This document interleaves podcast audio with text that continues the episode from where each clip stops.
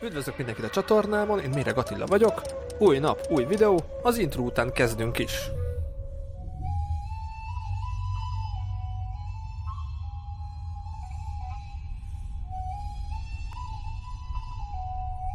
Szia Nóra, üdvözöllek a műsorban, nagyon örülök, hogy egy újabb utazó bloggerhez van itt szerencsém.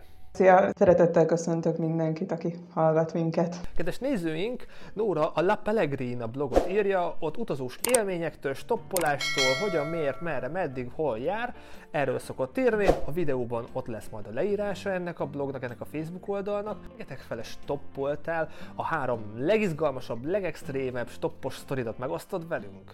Amikor először úgy gondoltam, hogy végül is lehetne stoppolni is, az történt, hogy az unokatestvéremmel elrepültünk Grúziába, én csak odafelé vettem jegyet, és akkor gondoltam, hogy mi lenne, ha hazajönnék földön. Aztán valahogy eszembe jutott, hogy hát mégis Törökországon keresztül lehetne stoppolni. Olvasgattam egy kicsit azért erről, mert mégiscsak egyedül nőként egy bocsánat, muszlim országban stoppolni. Azért voltak az emberben ilyen előítéletek, de aztán utána olvasgattam, és úgy voltam vele, hogy jó, kipróbálom. És igaziból kicsit döcögősen indult, mert gondoltam, hogy van itt ez a 800 km Trabzontól Kappadókiáig, amit úgy meg kéne tenni. A buszok azok úgy egy napig mentek, és gondoltam, hát ha stoppal gyorsabb. Úgyhogy neki indultam. Először még kendőt tettem a fejemre, meg hosszú kardigán. Elindultam. Nem nagyon értették a helyiek, hogy mit akarok. Hol a férjem például, ez egy elég központi kérdés volt még az elején.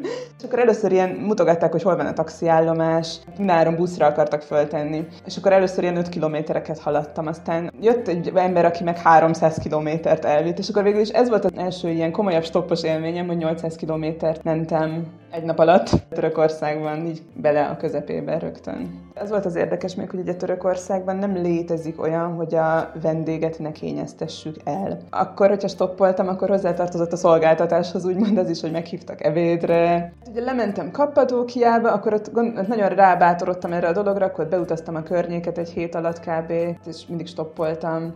És akkor lementem a déli partjára Törökországnak, végig stoppoltam, így a déli partvonalon, nyugati part oldalt feljöttem, akkor Isztambul, és igen, és hazáig elstoppoltam. Tehát akkor ö, Bulgária, Románia, ott Romániában fele kamionosok, és akkor valahol Arad magasságában akadt egy székelyember, kamionos, aki mondta, hogy hát ő Budapestre jön, úgyhogy akkor beülhetek, és akkor el, elhozott Budapesti. Tájvan, ez még a Covid kitörése előtt történt, közvetlen, vagy közben már lehet, hogy megkezdődött ott a dolog. Ott is így nekiálltam stoppolni, gondoltam, hogy a Tájvannak ugye ez a keleti partja, az egy olyan szép vidék, és hogy ott, ott én majd végig stoppolok, úgyhogy hát szépen kiálltam az útra.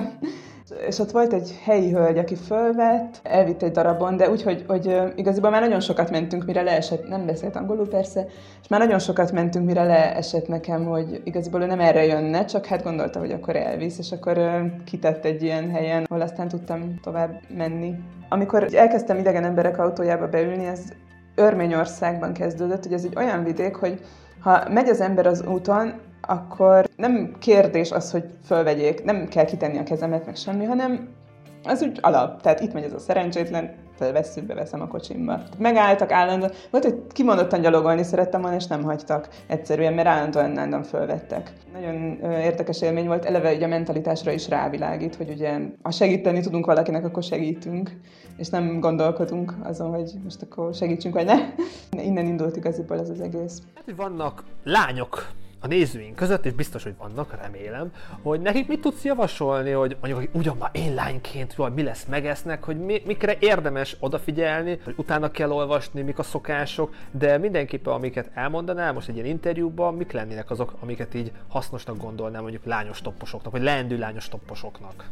Mindenképpen nagyon fontos a tájékozódás. Olyanoktól, akik már stoppoltak. Tudom, hogy általában a helyiekre kell hallgatni, tényleg, de szerintem erről nincs képük, hogy milyen a stoppolás. Mert valahogy az ember azt gondolja, hogy veszélyes, és akkor azt fogják mondani, hogy ne stoppolj. De olyan is van, hogy azt mondják, hogy hát nálunk stoppol ez, de a szomszédországban már ne stoppolj, mert ott mindenki ember teszik. Ebben mindig van egy ilyen irrealitás, szóval én azt javaslom, hogy a tájékozódás az olyan helyről tegyük, akik külföldiként stoppoltak az adott országban. Nagyon sok blog van erről, amikor annak idején rákerestem, hogy Törökországban nőként stoppolni, mindjárt földob az internet egy csomó tapasztalatot.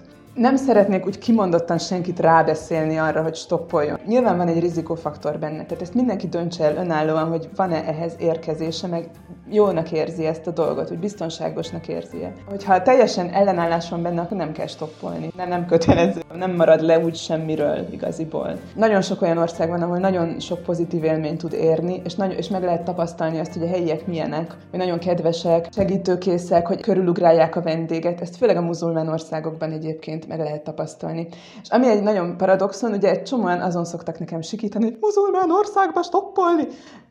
Mert azt hiszik, hogy a muzulmán férfiak ugye európai nőket esznek definíció szerint. És ez nem így van.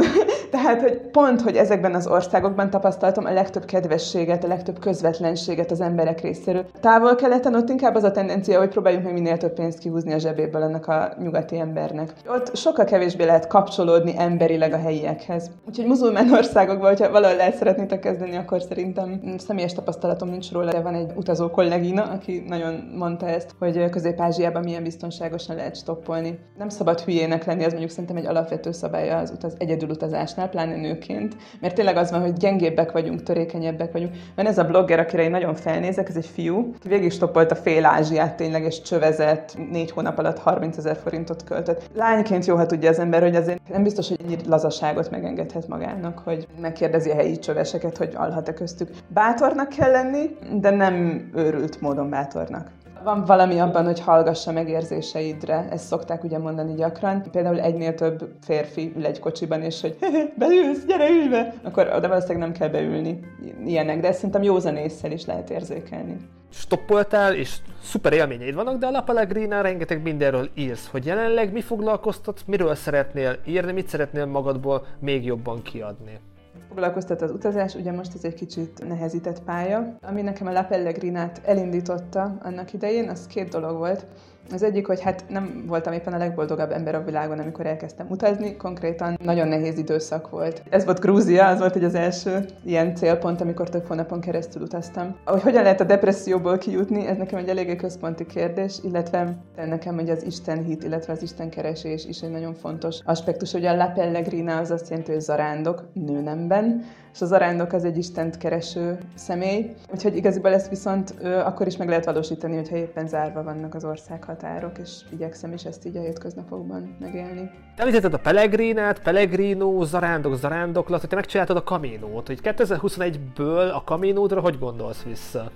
Ez egy nagyon jó élmény volt. Akkor se a felhőtlen boldogság volt az első számú indok, ami elindított ezen az úton. Pakancslista is benne volt, tehát nagyon, már régóta vágytam arra, hogy elmenjek a Caminóra. A Camino ez ö, nem egy nagyon vallásos élmény, vagy nem az a klasszikus zarándoklat, ami volt aminek számva lett eleinte. Nagyon kevés olyan emberrel találkoztam, aki olyan indítatásból ment, mint én. Viszont mindenki, akivel találkoztam gyakorlatilag azért indult el, hogy keresett valamit, vagy választ így az életkérdésére, vagy éppen aktuálisan el volt akadva valamivel, vagy épp valami nehézség volt, hogy mit tudom, én találkoztam egy 60-as asszonynal, aki 30 év házasság után most vált el, és akkor gondolta, hogy sétál egy kicsit, és így Párizsból nekivágott a nagyvilágnak gyalog. Mindenki így keresett valamit, és igaziból én is kerestem valamit. Nagyon jó élmény tényleg a Camino. Nem az a klasszikus egyedül utazom élmény, mert nem vagy egyedül soha, akkor se, ha egyedül indulsz el. Egyébként javaslom mindenkinek, hogy egyedül induljon el, mert szerintem az, hogy ketten megyünk, vagy többen megyünk, az megzavarja. Mindenkinek annyira egyéni a ritmusa, hogy nem érdemes többen menni szerintem, és amúgy meg sosem vagy egyedül. Tehát igazából úgy jön vissza emlékeimben ez a Camino, hogy egy helyen voltam, egy társasággal, mert tényleg az van, hogy két napig nem látok valakit, akkor megint előkerül, akkor azt hiszem, hogy már nem fogom látni, akkor mégis megjelenik. Van, amikor meg tényleg a társak tudnak húzni, akikkel ott spontán barátkozik össze az ember. Volt olyan, hogy már alig bírtam vonszolni magam, és nem bírtam volna legyalogolni azt a 35 kilométert aznapra, hogyha nincsenek ott mellettem, akik húznak.